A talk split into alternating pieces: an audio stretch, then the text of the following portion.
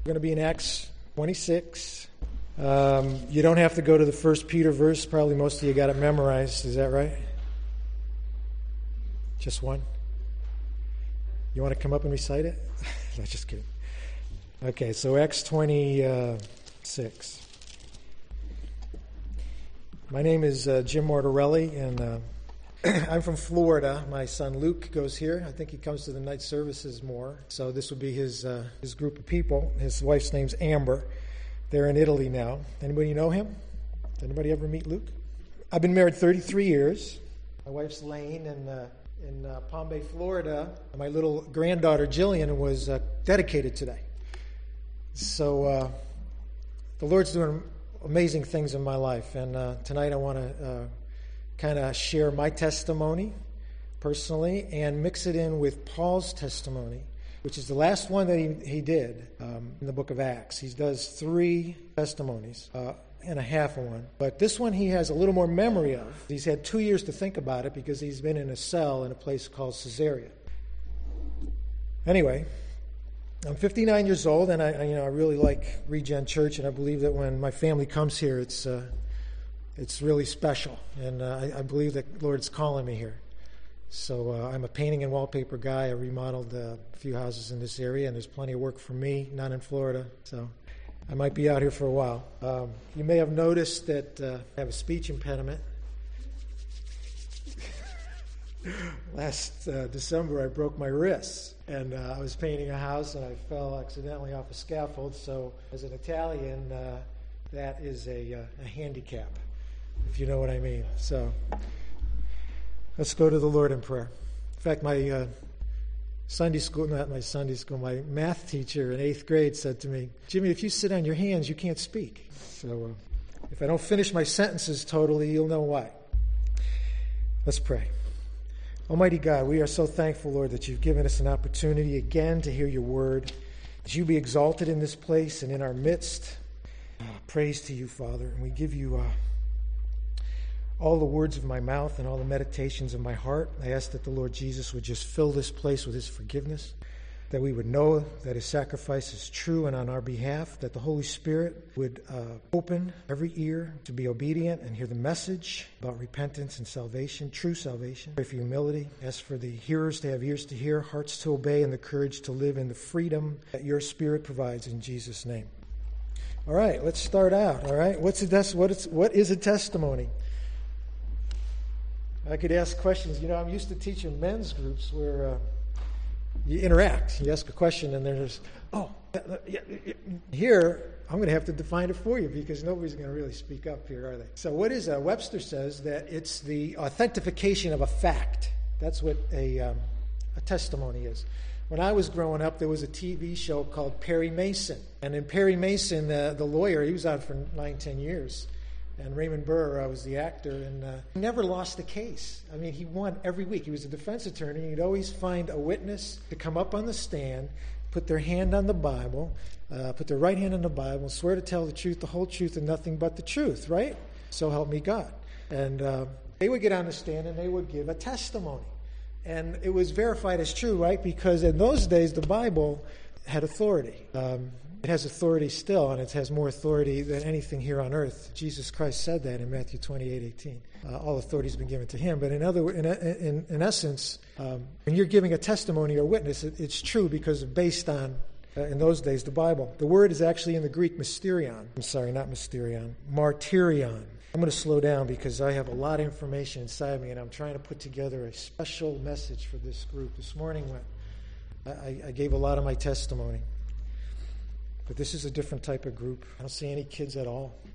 We're very different in here.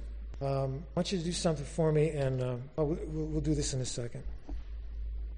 Right, the best biblical definition is uh, 1 Peter 3.15. I'm going to read that for you again. In your hearts, set apart Christ as Lord, always being prepared to give an answer to anyone who asks you to give the reason for the hope that is in you, but with gentleness and respect. So testimony is not only uh, establishing a reasonable fact, but it gives uh, a reason for the hope that you have in you. And what does hope mean? Well, hope is when you go into a job interview and you think you did pretty good. So you come out and you have a little hope.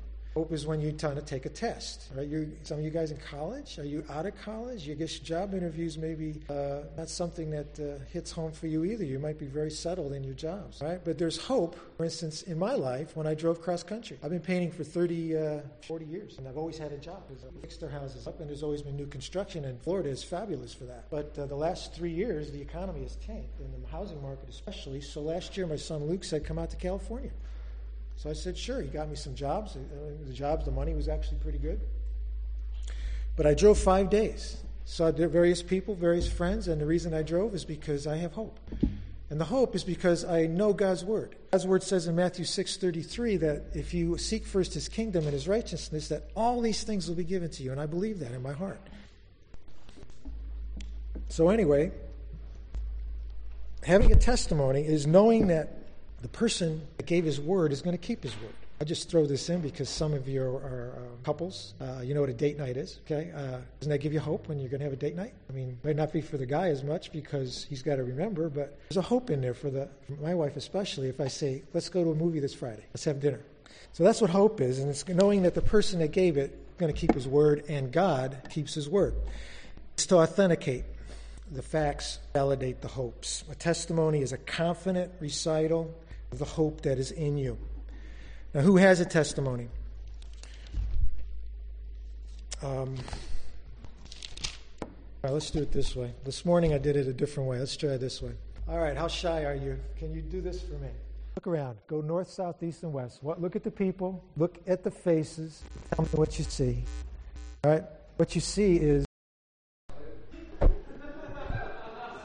you see is the body of Christ. This is the in Oakland at uh, this particular time. 2011, uh, this is a Oakland County in this area. That, uh, as I said, there's not a lot of it, but we have all different educations here. Some of us are, some are maybe elementary, some have levels of. Some of us are poor, are having trouble in everywhere. Some of us are. Uh, the. So, through the grace of God, the power of the Holy Spirit, and the love of Jesus Christ, we've been born again. We've been saved. We've been placed into the body of Christ. And as such, we all have a testimony. A testimony, in my case, as it is in your case, is it's unique. It's going to be to your specific personality. The things that you remember when you're five, six, seven, you're going to see this tonight in the book of Acts. All of that matters in your testimony. All right, now I'm going to do some scriptures, and I think this will uh, this help.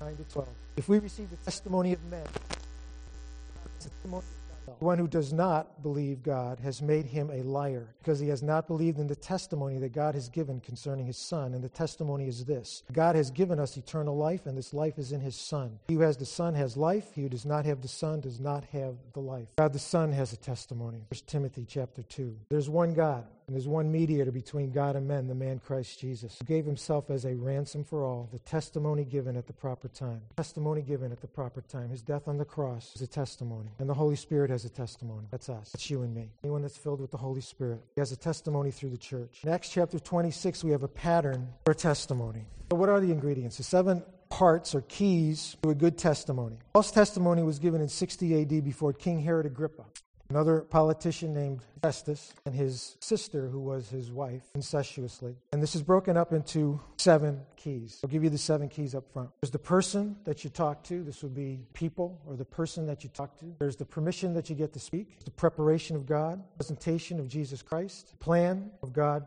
passion of Paul and the prayer of Paul. They're all going to start with P. That'll help you remember. Helps me remember too. First, let's start with the scene. Picture this, okay? Agrippa is the king. And he's been asked by Festus to come and judge this man, Paul. And on the one side, you have the Jews who have come to accuse him. You have these great Corinthian columns, and you've got a podium that's built by Caesar the Great, games and for speeches, so it's a fairly big auditorium. And then the politicians come in, which is Felix and King Agrippa and Bernice and all their commanders. You can read that in verse 23 of chapter uh, 25. Festus said, King Agrippa, uh, and so the next day when Agrippa came together with Bernice in great pomp and entered the auditorium accompanied by the commanders and the prominent men of the city, at the command of Festus, Paul was brought in. You have the accusers, the politicians, and then you bring in Paul. You know, I don't want to, excuse me. Paul is described in this way. Can you picture what I'm talking about here?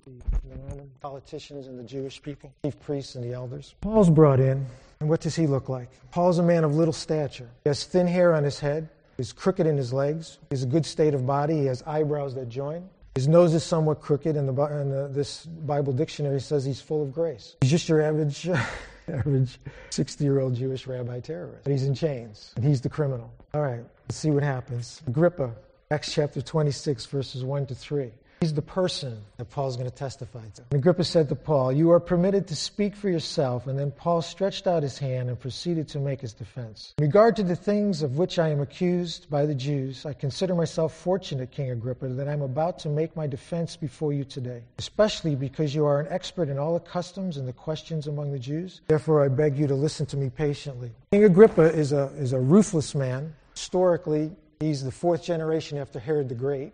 Herod the Great is the one in uh, Matthew chapter 2 that um, killed all the babies when Jesus was born. Remember that story? His father, Herod Agrippa I, is in Acts chapter 12. He's the one that beheaded James, James and John. James was the first martyr of the church. His father was giving a speech and uh, God struck him dead. That's Acts chapter 12, and it took four days, according to Josephus, but his uh, body was eaten by worms. His great grandfather was murdered by his great great great grandfather. Herod killed three of his sons and his wife. So uh, Agrippa comes from a family that uh, has been in charge of the Jewish nation for years. It's the uh, it's, it's, what happens when, um, to me, a government has more authority than church or the body of Christ, or in this case, the Jewish nation. Anyway, he knew the Jewish culture, he knew the customs, he knew the Bible stories, he probably knew Jesus. He was given the right as a highest government official to pick the chief priests of the, of the Jews. I think Paul's main attention when he came in, and you got to picture him, he's kind of short and balding, and, he, and he's walking in with chains, and he stands in front of King Agrippa, and uh, he sees his accusers, and he has to make a testimony.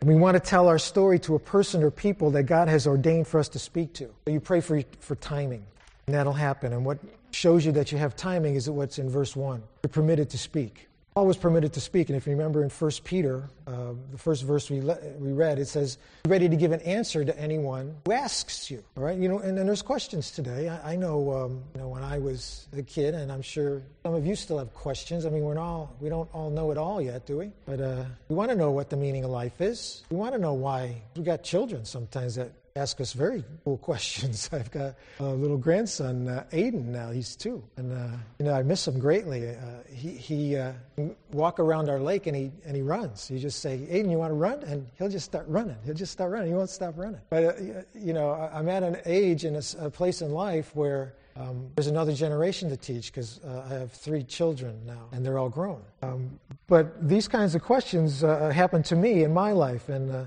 um, when people are um, coming to you, what do you say? Do you have a smile on your face? I mean, uh, Jesus Christ has given us uh, the spirit of joy, hasn't he? One of the fruits of the spirit is joy. So if people come up to you and say, gee, how come you're not worried about your job? How come you're not, you know, what makes you so happy? What's, well, you, you should have an answer, just like it says in 1 Peter, and you should tell them in uh, respectfully and, and, enjoy. In 1980, when I was uh, first saved, um, I had a friend uh, that worked for me. He taught me how to do wallpaper. I, I do wallpaper, and it's because of Steve. Steve, uh, and it was a disco singer, and he, uh, we worked in a, uh, in a, hospital. I got a job that remodeled a hospital, and um, at nights he would be a disco singer, and his wife. We went to the wedding. You know, was, we have very good friends, and um, he, we worked together. So in the morning, he'd get to the hospital early, and he'd take the microphone in the cafeteria, and he'd start singing some kind of songs. And I'd come in and, and, we'd start working the day. Well, I get saved, right, in October. And I go in, and of course, I want to tell Steve, do you remember those days when you first knew that you were saved? Uh, I mean, it was pretty dramatic for me. I come out of a Roman Catholic background where you never knew you're going to heaven, um, and it was all works and very religious. And my mom was parochial and so forth. But uh, said, Steve, you, you, know, I, re- I got you know met the Lord. I prayed this prayer, and uh, did you know that Stephen was the first martyr in the Bible, and that's your name, and something like that. And I said, you need to pray this prayer and get, uh, and know you're going to heaven. So Steve, you know, prayed. But um, that was a little over anxious because, uh, you know, a couple weeks later I go, you know, Steve, I don't think it took. so I asked him to pray again. But uh, in the early days when I was witnessing, when I was giving my testimony, I didn't get permission. A lot of times I just kind of winged it. Uh, in this particular case, um, you want to know that, that God is, is, uh, has got the timing right. So uh, not only is there a person to talk to, but you, you get their permission, or, uh, you know, have the conversation like tonight. It's been ordained for me to speak tonight, right? It was given to me by permission, Albert and, and the Regen. This morning, the same way, to a group of people. But sometimes it's to an individual. And you go through that experience. It's just telling someone your story. And the third thing, once you know you've got timing, is the preparation of, uh, of God. God's going to prepare you to talk to the person that needs to hear about Jesus Christ. All right, let's read that. Verse 4, 26 4. So then, all Jews know my manner of life from my youth on up, which from the beginning was spent among my own nation and at Jerusalem. Since they have known about me for a long time, if they're willing to testify, which is a dig at the, the Jewish uh, chief priests that uh, actually sent him, taught him, that I have lived as a Pharisee according to the strictest sect of our religion, and now I am standing trial for the hope of the promise made by God to our fathers, the promise to which our 12 tribes hope as they earnestly serve God day and night. And for this hope, O God, I am accused by the Jews. Why is it considered incredible among you people if God should raise the dead? Ah, testimony is con- continuity of life. It's part of who you are. The education that Paul received from Pharisees, he's pointing out their hypocrisy because even in their own law, they have um, verses that talk about a resurrection. If you read Philippians chapter 3, it's, this is who Paul is. And he's the one that's on trial. He says, I was circumcised on the eighth day of the nation of Israel, of the tribe of Benjamin, Hebrew of Hebrews, also according to the law, I was a Pharisee. As to zeal, a persecutor of the church, and as to righteousness which is in the law, I'm blameless. So he's under the law of the Pharisees. Law of the Pharisees, should I, should I say that Sadducees again? Sadducees and the Pharisees interpret the law different. And uh, the, uh, the Pharisees knew and believed and taught that there was a resurrection, but the Sadducees were Sadducee because they didn't believe in a resurrection. Anyway, Pharisees believed in a resurrection. Paul's a Pharisee, and he's saying, How is it so difficult for you to believe that there's a resurrection, which is what I'm telling you, and that's what you teach in your law? That's what you teach. James chapter 12 says that there's going to be a resurrection from the dust of the earth, the righteous, the unrighteous. Now, even the 23rd Psalm, which most people know that the Lord is my shepherd. I said the very last verse says, and I will dwell in the house of the Lord forever. There's a, there's a, a, a thought in the Old Testament that brings about eternal life. So these guys, um, they went crazy basically, and they, you know, they chased them, uh, you know, throughout the, um, uh, the time that he came back to Jerusalem after his third uh, missionary journey and tried to kill him, tried to arrest him. Uh, this is what they did. In 25 2, the chief priests and the leading men of the Jews brought charges against Paul and were urging him, requesting a concession against Paul. This is, they were talking to Festus, trying to get him to go back to Jerusalem for the trial.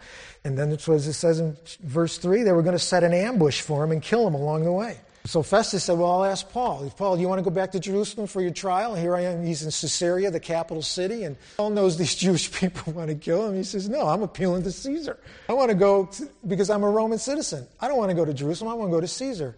So now this is why he's in front of King Agrippa because Festus doesn't know what kind of charge to bring against Paul because there's nothing wrong. He can't find any charges. So he puts him in front of King Agrippa, thinking that Agrippa will find something that he can write on that when he sends him to Caesar. So Paul starts out in his youth. And uh, when those questions pop up in our life, why am I here? We come at it the same way. I know I did. You know, I studied religions. I got involved in various things. I'm wondering who I am. Uh, and why am I here and what's my uh, purpose in life? And I looked at the crosses and the Catholic Church and the crucified Lord, and I thought, well, that's just a story. It's just a fable. That's just a statue. And I went to um, college um, now with not a very secure um, thought process and what was you know life about. And Paul hits home to me with that question: well, How is it so hard for people to believe in the resurrection? You know, when you learn about it your whole life, you see the crucified Christ, you think, you know, you mean he rose from the dead? I, do I really think that happened? Did I really think there was a flood? You know, I, was going into a direction. Uh, how can we come from two people? You know, that's that's you know. So you start to question. You know, everybody was through this. You know, but Preparation of God begins with these types of questions because God's preparing your heart. All right? God wants you to ask those questions. No matter what age you are, you come to that realization. Ecclesiastes 3:11 says, "God has put eternity into the hearts of all men." So everyone knows his eternal life. Everyone knows in their heart they're going to live after they die. So we seek God. We seek answers to questions. Was I created? Was I created? Was am I just an accident? All right? What about reincarnation? Is that true?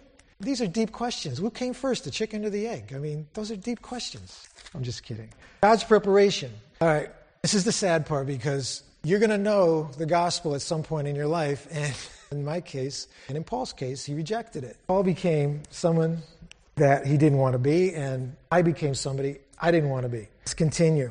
So then, verse 9, I thought to myself that I had to do many things hostile to the name of Jesus of Nazareth. And this is what I did in Jerusalem. Not only did I lock up many saints in prison, having received authority from the chief priests, but also, when they were being put to death, I cast my vote against them.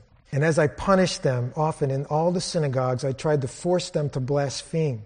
And being thoroughly enraged at them, I kept pursuing them even to foreign cities. While so enraged, I was journeying to Damascus with the authority and the commission of the chief priests. Okay, and stop there. So now he brings in the chief priests twice, and he says, By their commission, I became more evil. I became more treacherous. I became a terrorist because they said this cult of Christians need to be destroyed, and I believed it. I rejected the resurrection. But when you reject the obvious, certain things happen. As they happened to Paul, they happened to me. I'm just going to go through two of them. You get worse. You start to persecute the church. What does God do? Therefore, God gave them over to the lust of their heart, to impurity, so that their bodies would be dishonored among them. In Romans chapter 1, God gives them over. He lets you go. You know Romans chapter 1 and what it says in there. God gives them over to degrading passions. You know what it says there. Men and over to degrading passions, and God let them go. And just as they did not see fit to acknowledge God any longer, God gave them over to a depraved mind to do things which are not proper. You reject the resurrection, you reject God. God doesn't, you know, He, he lets you go.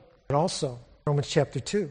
What if you never heard the gospel? What if you never heard about Christ? Isn't that a question people ask? What about the guy in Africa that never, you know, you always get that question and it stumps everybody. It probably stumps some of you. It stumps me sometimes because I, but listen to Romans chapter 2. When the Gentiles who do not have the law do instinctively the things of the law, these not having the law are a law to themselves. In that they show the work of the law written in their hearts, their conscience bearing them witness, and their thoughts alternatingly accusing or defending them. They already have the knowledge of good and evil in their hearts. Everyone does. Why? Because if the Bible's true, Adam and Eve got the knowledge of good and evil, didn't they? Everyone has that. It's the sin nature. So even if they never heard about Christ, they know right from wrong. God judges on that. Rejecting Jesus makes people worse, not better. So I left home. I went back to Penn State. You know, I got a five year degree in engineering and business management. Get out of college, and there's no God. Time magazine said there was no God in 1968, 1969. You remember that? So I uh, try to find my own life. I go into drugs, I find marijuana, I find acid, and then uh, we had fun, though. We had fun. Ended up uh, living in Boston because I thought, well, that's the intellectual center of the Northeast. I'll live around Harvard. I did. I worked at Parker House and uh, hung out at Harvard. Got into sexual freedom. My morals started to collapse. I was trying transcendental meditation. I went to uh, New Haven, Connecticut. I lived there for two years, uh, trying to. You know, I had a good job. I had two big businesses from New York City. Uh, I can't go into the whole story, but uh, they gave me two businesses to run in advertising in, in, New Haven, Connecticut. I had the whole coast from New York to New York uh, to New York City to give the high school uh, and colleges book covers and uh, you know had my own tv fax magazine. So i had a chance to make a lot of money and i thought that would do it. I went to yale and i, and I, got, I brought some flowers and i put them before the guru and i said uh, give me a mantra you know what was toughest for me giving up pot for two weeks. Eventually it all fall, fell apart and i ended up on a street corner in new jersey in the middle of winter living in a flop house with no money selling door-to-door encyclopedias five years after college. I was, was, de- I was devastated. You know i, I thought i could uh, I, I, thought I knew what was best for me. I didn't need a God. And I literally, I cried. I, I cried. And I said I needed help. And I can relate to Paul because here he is, killing people, you know, persecuting people. Let me say this God's preparation of a soul is to bring him to a point of need. God's preparation for a soul is to bring him to a point of need. So you have a person to hear, you get permission to speak, you get the preparation of God, and then God presents to you Jesus. And in Paul's case, it's dramatic. So back to Acts.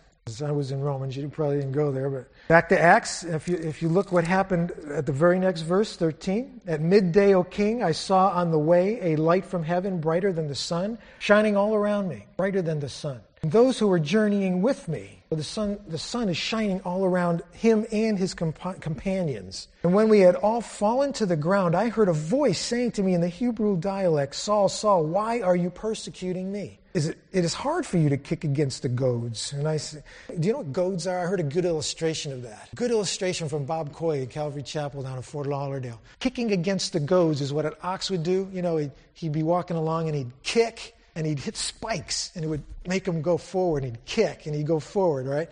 So it made the, you know, Paul was doing that. Paul was, oh, you know, I think I'm helping, but I'm, you know, I'm trying to go backwards. Well, the illustration that Bob used was of an eagle. The eagle comes down, he swoops down, and he gets the, the mouse or the rat, and he, he's going to bring it home. And as he's going home, the rat knows he's going to die, so he sticks his claws into the eagle. And the eagle thinks he's flying and he's soaring, and yet he's bleeding and he's going down. And that's what Paul's doing. He's thinking he's doing what's right, but he's not doing what's right. And, and, and some of us are that way. I, you know, we think we're going in the right direction. And, and, and what happens? You need an experience. You need a presentation of Jesus. And, and Paul says, Who are you, Lord? And the Lord says, I'm Jesus, whom you are persecuting. But get up and stand on your feet. For this purpose, uh, this is interesting because in the other two accounts, you get Paul seeing Jesus, and it immediately says, Go and enter Damascus, you'll see a man, blah, blah, blah, and tell the story of Ananias and how he got his sight back because of the scales. But he's had two years to be in prison. And he's uh, thought about this, and now he's remembering more about that experience with Jesus. And from here on, it says, from the time he stood up, he says, Get, stand, get up, stand on your feet. This is something that is not in the other testimonies. But get up and stand on your feet. For this purpose I have appeared to you, and to appoint you a minister and a witness, not only of the things which you have seen, but also of the things to which I will appear to you rescuing you from the Jewish people and from the Gentiles to whom I'm sending you, to open their eyes so that they may turn from darkness to light and from the dominion of Satan to God, that they may receive forgiveness of sins and inherit inheritance among those who have been sanctified by faith in me. This is a direct revelation from God. God appeared, I'm going to say this too because I didn't say this this morning, but you know, God appeared to Paul. And everybody thinks, oh, that's a great testimony. God, I wish you would appear to me. You know? And God appeared to Thomas, didn't he?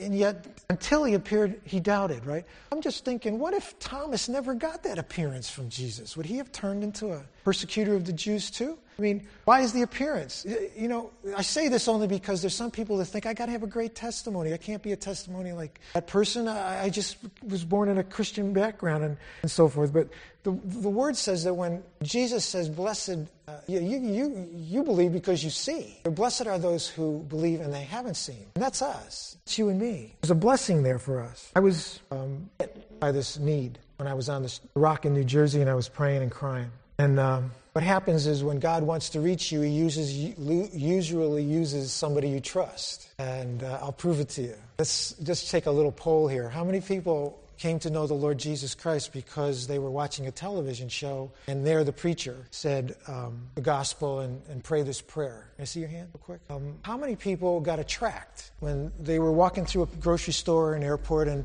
they sat down and they read the tract, and it came to the prayer, and you prayed that prayer, and you got saved that way?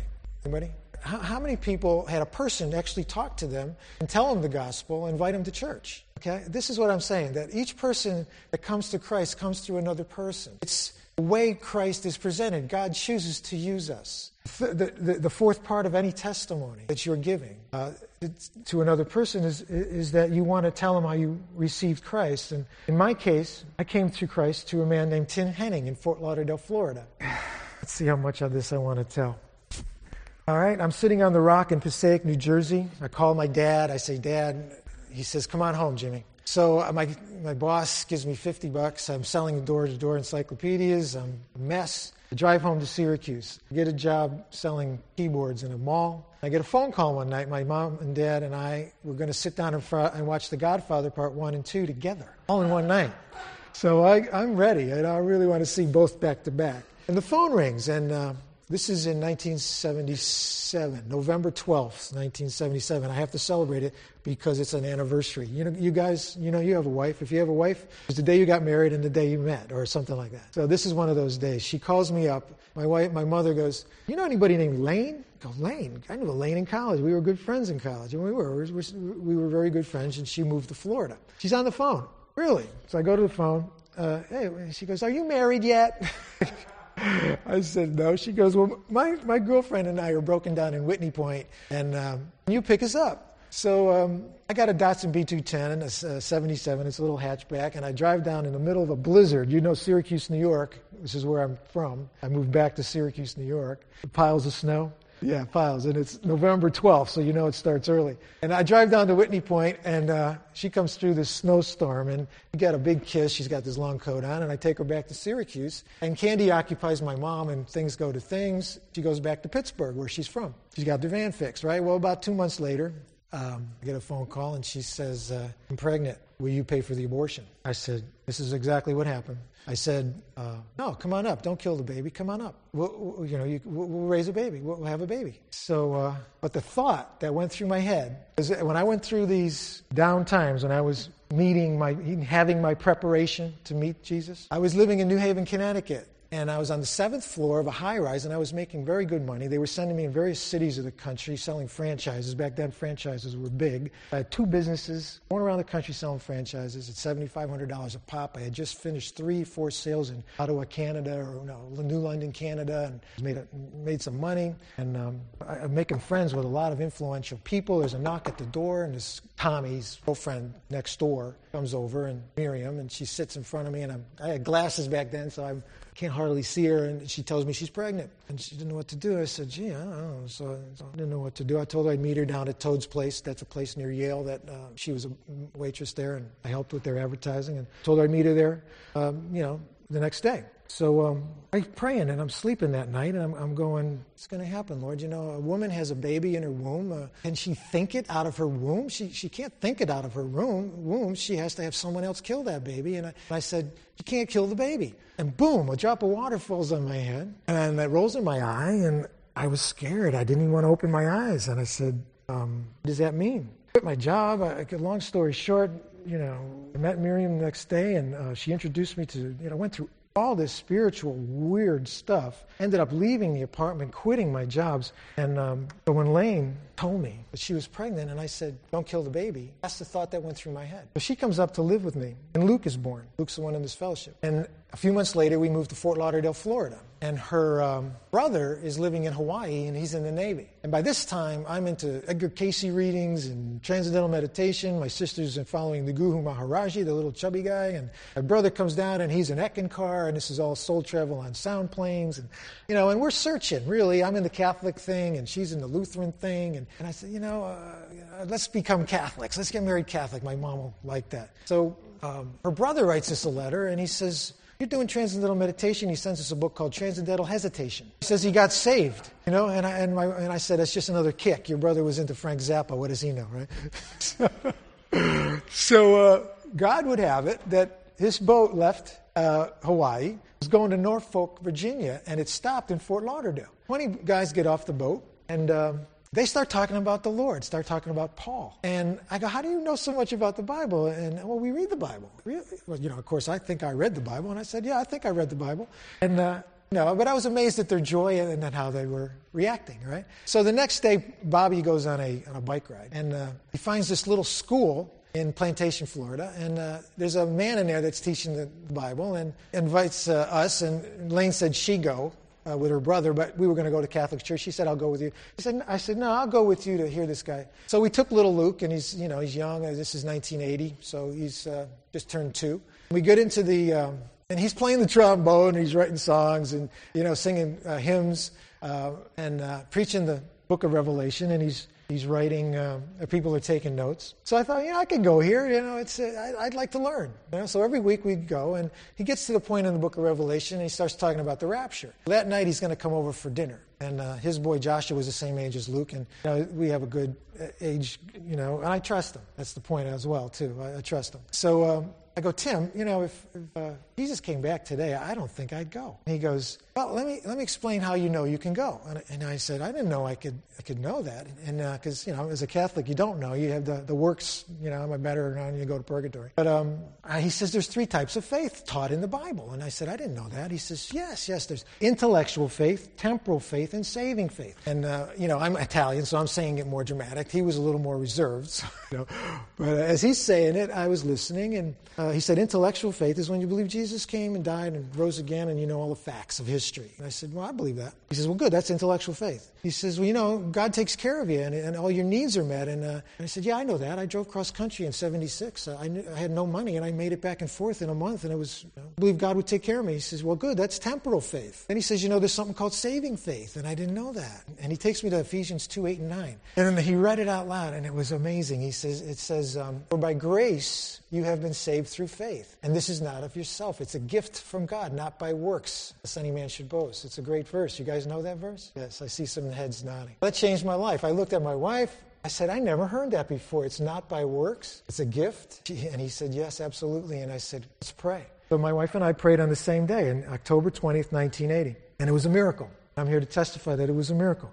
Jesus is presented to you as well. In some way, Jesus was presented to you. Is that true? Christianity is the discovery of a person. It's because of a person, one life touching another. In 2 Timothy 2 2, it says, The things which you have heard from me in the presence of many witnesses, and trust these things to faithful men who are able to teach others. There's generations and generations and generations. Can I just say something? I think it's impolite to talk when someone else is trying to talk. I think it distracts other people. And sometimes when the Holy Spirit wants your attention, you might point out things to the speaker. I'll just ask your uh, patience as I'm speaking here today. Faithful people telling people the gospel. lesson is here that you have to have it from someone you trust. You agree with that? Personal presentation of Jesus. Look at the words Paul remembers Jesus saying. You've been called for a purpose. Verse 18. I'm sorry, verse 16. To appoint you as a minister, a witness not only of the things that you have seen, but also of the things that I will appear to you. I'm going to rescue you from your enemies, the Jewish people and the Gentiles that are trying to hurt you. I'm going to rescue you. I'm going to open their eyes so that they may turn from darkness to light and from the dominion of Satan to God. They may re- receive forgiveness of sins. Look at those words. Those, that's our commission too. We're to tell people about the forgiveness of sins. When you come to Christ, everything changes. I'm going to present something now that I think is, uh, is interesting. It wasn't in this morning's sermon. I'm just going to, I don't think it'll take that long. I'm trying to time it so it's only a couple minutes. But I think it fits here. It says, these are the verses of the Bible, and I'll just read them to you. It says, If any man is in Christ, he becomes a new creature. You know that verse, Second Corinthians. Do you want to turn to these verses? You know, I'm, I'm okay with turning Bibles. If you if you guys want to hear the a Bible study, you want to turn Second Corinthians five seventeen. If any man be in Christ, he's a new creation. Old things have passed away. Behold, new things have come. Second Corinthians.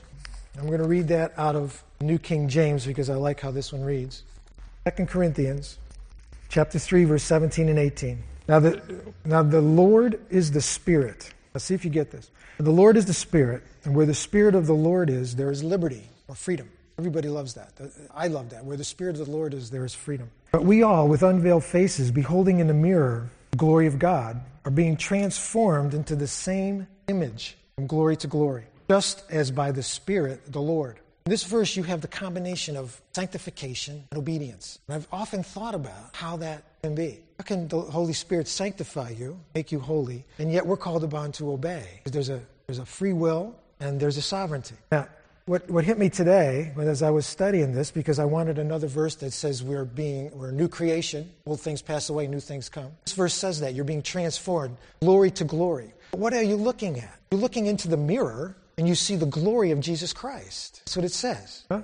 We all, with unveiled faces, beholding as in a mirror the glory of the Lord. Where else do you look in a mirror in, in the Bible? And you're told to change. Well, it's James, right? The book of James. And here you're looking at the Word of God. There you're looking at Jesus Christ, the, the glory of Jesus. But let me read James. For if anyone is a hearer of the Word, not a doer, he is like a man observing his natural face in a mirror. For he observes himself, goes away, and immediately forgets what kind of man he was. But he who looks into the perfect law of freedom, same, analogy, and continues in it, is not a forgetful hearer, but a doer of the work. Interesting, because everybody says, be a doer of the word, which is verse 22. Be a doer of the word, not just a hearer. He goes on by saying, when you look at the word, the, when you look at the word of God, you look at the word of God, it changes you if you continue in the work. And then it talks about what pure religion is. These are the work that you do. What is the work you do? You take care of widows and orphans. People, you know widows? You have some friends that are w- women without husbands. You have children that you know that don't have parents. That's pure religion. That's the work, doer of the work. And what else? Keep yourself unspotted from the world. Now I'm going to put that together because I feel like this is something that I've learned today, and I, I don't know if it helps you, but it helped me. Billy Graham, let me tell you how he came to the Lord. In 1854, there was a Sunday school teacher named Edward Kimball. And he led an 18 year old Dwight Moody to Jesus Christ in the early 1870s, who helped another 18 year old man named Fred Meyer, F.B. Meyer, to know Jesus, who met Wilbur Chapman through a YMCA encounter, because that was just starting out, who led him to Billy Sunday, who helped in the ministry and led uh, a man named Mordecai Ham to Jesus Christ at a Christian businessman's meeting in 1834. Ham, at a revival meeting in Charlotte, converted, uh, was the preacher that was, uh, was preaching when Billy Graham was converted. I say that because how many lives did Edward Kimball impact? Do You know what he did? He was a Sunday school teacher. He led a shoe salesman to Jesus Christ. From that, you have Billy Graham.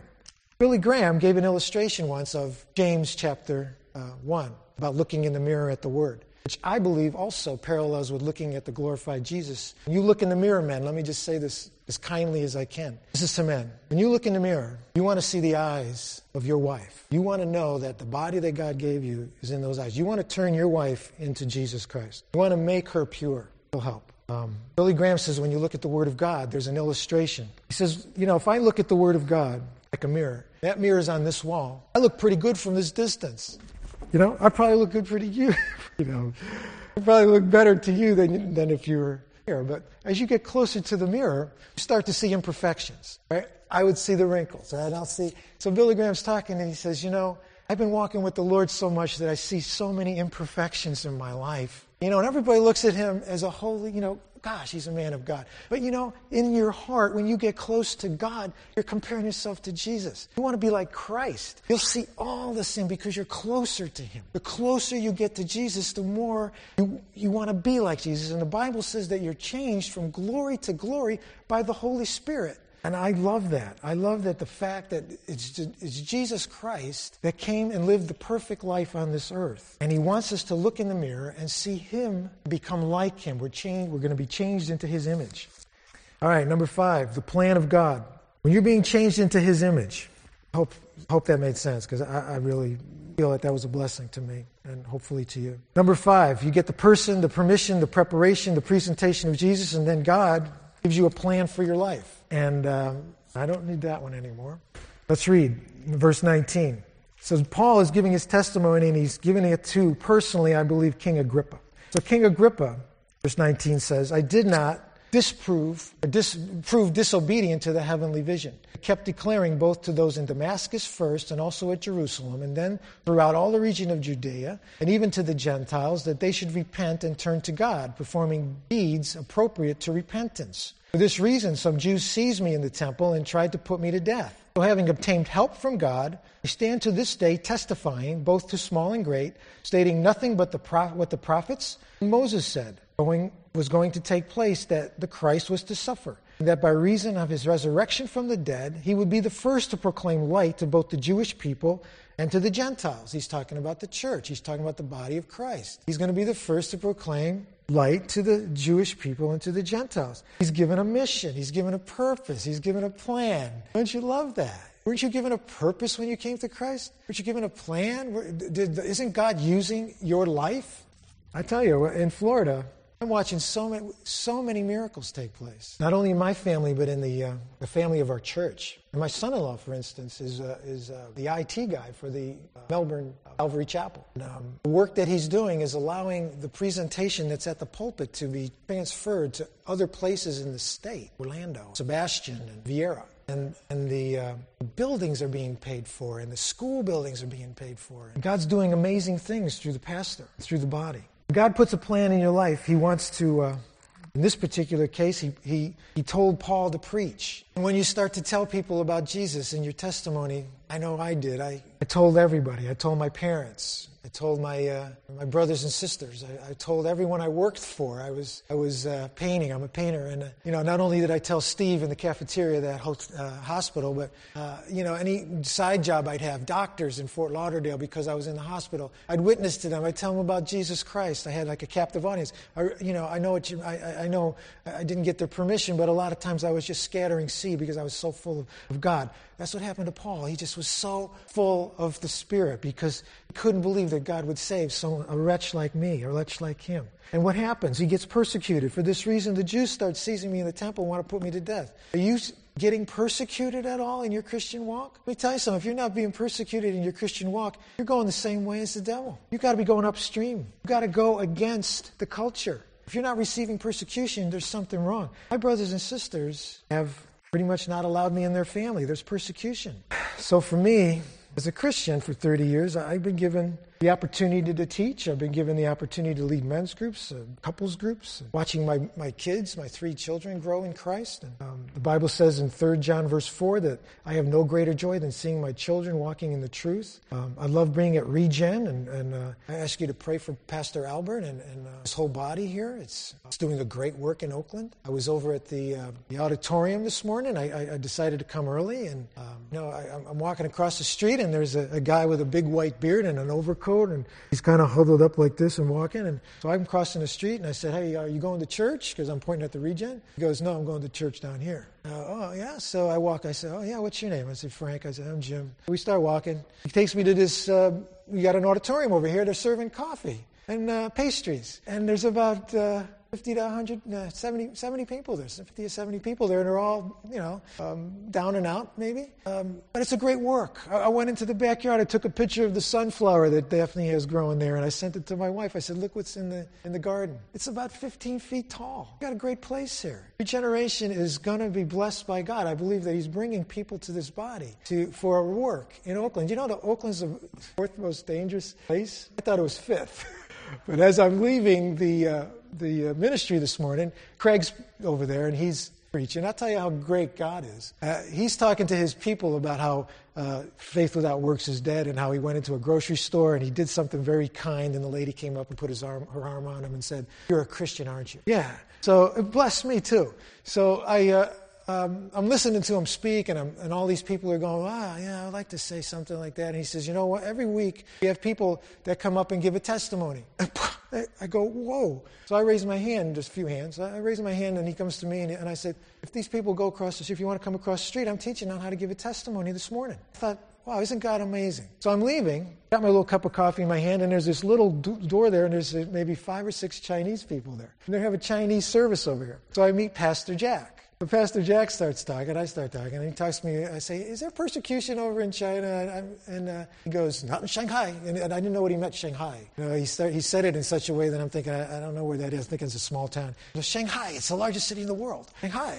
So uh, uh, I go, uh, What happens there? He goes, There's so many seats. They're filled. Oh, wow, in China? He says, Yes. I goes, The same in uh, Beijing? He said, Yes. And he goes, Oakland. And I'm going to tell you what he honestly said. Oakland is the fourth most dangerous city in the world. My wife was robbed. He's telling me this in, you know, his Chinese. And he goes, Chinese people don't like the black people. So I go, um, what happened? She got her purse stolen and had a knife, cut her finger. So I said, let's pray.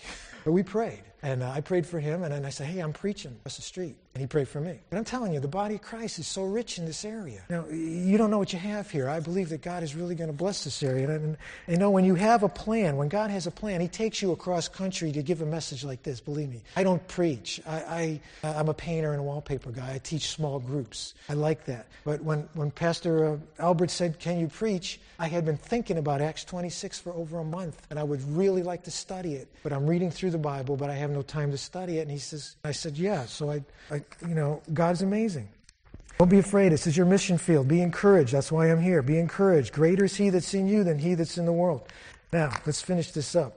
The sixth element, sixth key, ingredient, making the batter. You got the person, you got the permission, you got the preparation. I prepared your heart. God presented you Jesus Christ and you accepted it. He's given you a plan. Your testimonies start and unfold. Next P is passion. You need to have a passion for lost souls. Let me show you what happens here that this is, this is pretty powerful because Agrippa is listening to Paul. And he's pretty much focused in on Agrippa. There's a lot of other people here the pomp, the, the elegance, the arches, the beautiful splendor of this tribunal. Paul is, I believe, right there on, on uh, King Agrippa. I think he could have gone on more. Verse uh, 23. But look what happens in verse 24. While Paul was saying this in his defense, Festus, that's a good name for him, Festus, like an infection, infestus. Festus said in a loud voice, Paul, you're out of your mind. Your great learning is driving you mad. But Paul's passion comes out. He goes, I'm not out of my mind, most excellent Festus, but I utter words of sober truth, for the king knows about these matters. I speak to him also with confidence, since I am persuaded that none of these things have escaped his notice, for they haven't been done in a corner. King Agrippa, you know what happened. Jesus was born under your grandfather. Jesus was crucified under your eh, uncle, your, under your uncle. You know, James was beheaded under your father. You know it's not happening in a corner. King Agrippa, you know what I'm telling is true. Can you picture the passion here? You're crazy, Paul, coming from the governor, a 30 year old hotshot. Festus just got promoted. Felix went to Rome. Drusilla went to Rome, his wife. They got promoted. Festus is getting in good with the politicians now. He's, he's gotten big kahuna to come to his city to listen to, hey, this is going to be great. Let's have a show. Festus thinks he's going to have some political points here. But he becomes a tool of Satan. King Agrippa, you believe in the prophets, don't you? I know you do. And Agrippa replies to Paul, In a short time, you will persuade me to become a Christian. I'm telling you, there's no more heartbreaking words than that. He might have become a Christian. I believe if Festus didn't pop up, the world pops up with these crazy. Let me just finish the reading and then I'll get into what I want to say here. Paul's passion comes out in verse 29. I wish to God that whether in a short time or a long time, not only you, but also all who hear me this day, even in this auditorium, might become as I am, except for these chains. It's good words and a testimony. You've got to have a passion for that person's soul. I don't care if he's the most evil person in the world. Who's Paul talking to? He's still a lost soul as long as he's alive. Let me tell you, this world is going in the wrong direction. It's been going in the wrong direction for a long time, but it's definitely going in the wrong direction quicker. Would you agree with me? Amen?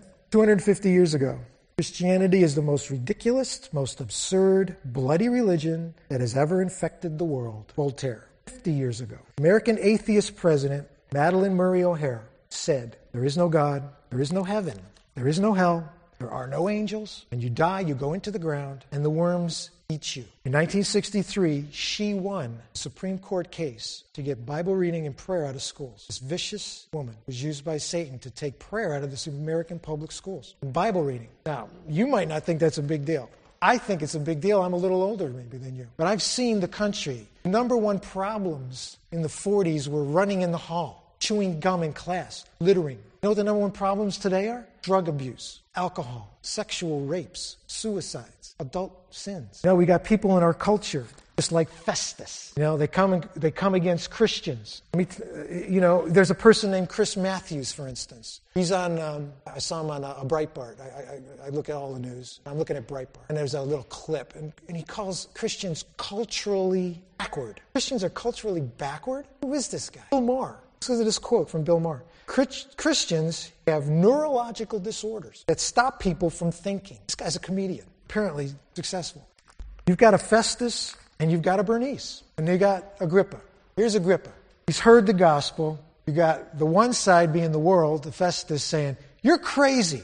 The world tells you that. The, the you know, the, the, Christians are crazy. The Christians are culturally backward. The Christians are, they don't think anymore. They don't, you know, that's the world. But then on the other side, you have the Bernices. I hope there's no Bernices in here, but she's going to rep that word, that Bernice word is going to represent the sin of Agrippa. He's got look at Paul and admit that he's in the world and he has his sister as his wife, pretty much. It's an incestuous relationship. That's representing his sin. Look, in the world today, you're going to talk to people. To be talking to people with the same issues. You've got to have a passion to say, no, what's drawing them away from Jesus Christ is this constant barrage of, we're crazy. Yeah, you believe in creation. You're crazy. We evolved from monkeys.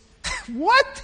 I'm going to believe I'm a piece of slime? I'm going to teach my kids we're a piece of slime? Get out of it. We're created in the image of God. Don't take that. You're a Christian. You know? Festus's are all over the place. Don't take the infection. Bernices are all over the place. Men, get off the internet. Love your wife. When you look in the mirror, love your wife. That's why he gave you your wife. Be pure. God, we need pure men today. People like Festus are going to keep people from Christ. I'm telling you, if you're not a believer tonight, there are two people, types of people in this audience, and that's There's believers and there's unbelievers. And usually in every case, some people in here that have never given their life to Christ. I'm going to tell you something. There's one more P in this. I'm going to show you what happens. It's not even in the verse. Let's read the last three verses. The king stood up, and the governor and Bernice, and those who were sitting with them. And when they had gone aside, they began talking to one another, saying, This man is not doing anything worthy of death or imprisonment. And Agrippa said to Festus, This man might have been set free if he had not appealed to Caesar. Missing in all of this pomp and circumstance of the day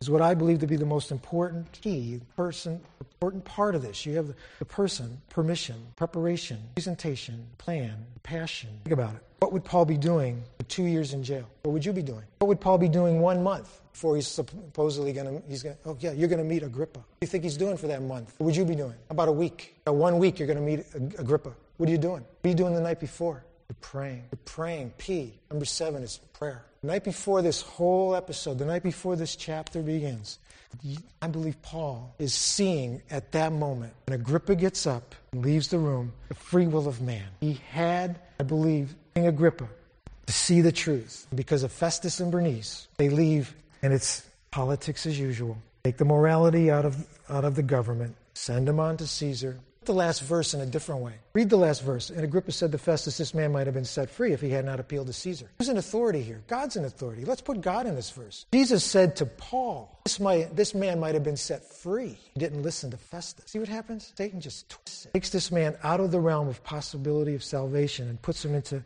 Now, I'm just going to say this as a prayer is powerful, but it doesn't override man's free will. I've witnessed many times, and I'm sure you have, where there's interruptions in the, in the middle of the spiritual battle that we have. You know, the Holy Spirit says, speak to this person. The Holy Spirit says, you know, be kind to that woman, be helpful to that man. You know, show Christianity to this person. And something happens that, boom, the witness is gone, the telephone rings, something breaks it up. Satan uses Festus in this case to take Agrippa's mind off of everything of that was going on. But in this group, we also have believers and non believers. We have true Christ followers in this group, and we have hypocrites. But to the unbeliever, I want to say that people are praying for you too. God loves you. God loves you. I want you to stop listening to the world. Don't listen to those Festuses. You're not crazy. This is an unbelievable lifestyle. Blessings continue moment by moment. The closer you get to the Lord Jesus, the more power He gives you to love Him, be filled with the Spirit. Stop loving the Bernices. Sin. What a sin do you love? You're an unbeliever. There's something that you love. You know, you might not admit it. You can be set free if you believe the testimony that I'm speaking here today. Is it so hard to believe that God can raise the dead? Look at Romans 9, um, 10, 9 and 10. Romans 10, 9 and 10 says that if you confess with your mouth Jesus is Lord and believe in your heart that God raised him from the dead, you will be saved. The resurrection is part of that. If you confess with your mouth Jesus is Lord and believe in your heart that God raised him from the dead, you'll be saved. If you want to change your life today, come forward. There's a, there's a bench right here. There's a bench right there. After, you know, do it in your own time. If you want to talk to me, talk to an elder, just come on down and sit here.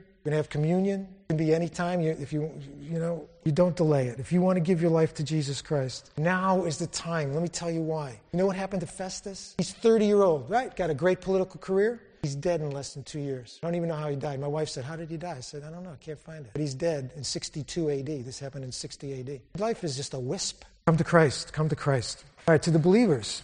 Um, yeah, you be praying for everything that is going on here tonight. Be praying. But also, I want to say that there is a difference between Florida and California. Florida, uh, I have to get yellow page ads in my business. Out here, it's a lot of word of mouth about who you know a lot more. And as a Christian, you know Jesus Christ. You have personally had an encounter with the living God of the universe. Let me tell you, and, and, and in a way, let me remind you, is a better word, who Jesus is. Jesus is the Son of the living God. Jesus came into your life. Jesus is the creator of heaven and earth and everything that's in it, everything. Jesus is the maker of everything you see, everything that you don't see. He holds it all together. Jesus is the beginning, the end, the, fa- the everlasting Father, the Prince of Peace. He's the lover of your soul. He knows everything about you. He cares about you. He knows every hair on your head. He is the King of the kings. He's the Lord of the lords. All authority has been given to him on heaven and on earth. Who has more authority, the church the state. Church has more authority because our leader is Jesus Christ and all authority has been given to him. Jesus is the first to be resurrected from the dead.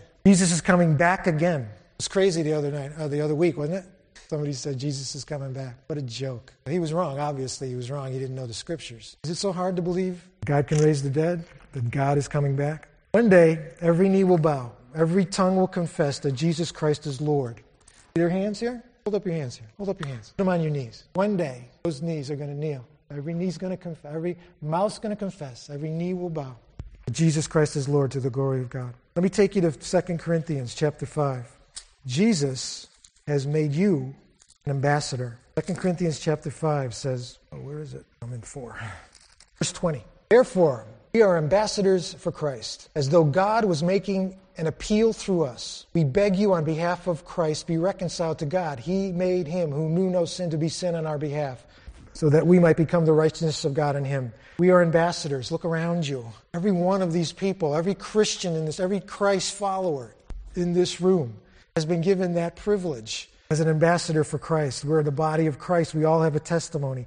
There's a song. I love to tell the story some have never heard. The message of salvation from God's own holy word. What I did this morning that didn't work very well was I, I read Acts chapter 1, verse 8 to finish this. It says, You shall receive power when the Holy Spirit comes upon you. You know that verse? You shall be my witnesses from Jerusalem to Judea, Samaria, the othermost parts of the world. So I said, What's your Jerusalem? And afterward, a girl named Ashley came up and she said, um, You know, I didn't know what you were talking about because I don't know my geography that well, or something like that. And I said, Well, I meant your hometown. And Judy here said Albany, and somebody else, I think was uh, Elaine, said Oakland, and there was a few others. But who, or I'm sorry, what, is, what's the name of your Jerusalem? What's the name of your hometown? Any, anybody? My, what's your hometown? Oakland? How many are from Oakland? How many are from Glenview? I don't know a lot of the different communities. About uh, Albany. Berkeley? You got a Berkeley? Anybody else from Berkeley? How about any others? San Diego. Where? Dublin. Nice. There's another lady from Florida this morning. Uh, I'm from Florida, Palm Bay, Florida. Your hometown, that's your Jerusalem. You're to be a witness there. It's your Judea. It's your Samaria. See what I'm saying? God has called us to be witnesses to the othermost parts of the world. Before he comes back, you know, it says that this gospel will be a testimony. Then, then the end shall come. Let's love Oakland. Let's love this area. Let's bring people to Christ. Bring them to church. Pastor Albert teaches right through the Word. And, and, if anyone wants to receive Christ this morning, come on down. There's going to be communion after the service. Um, when they're playing, just remember the elements. Let's pray. Okay, Lord, what a privilege to speak your word to so many listening ears. Lord, I thank you that uh, you made clear in my mind what you needed to make clear. And uh, I just pray that the, uh, the word was not messed up when I tried to deliver it that uh, the hearts will be changed, that your work is continuing, and that uh, in the remainder of this service, Father, that you would have a great impact on what um, this community, this body of believers can do in this city. In Jesus' name, amen.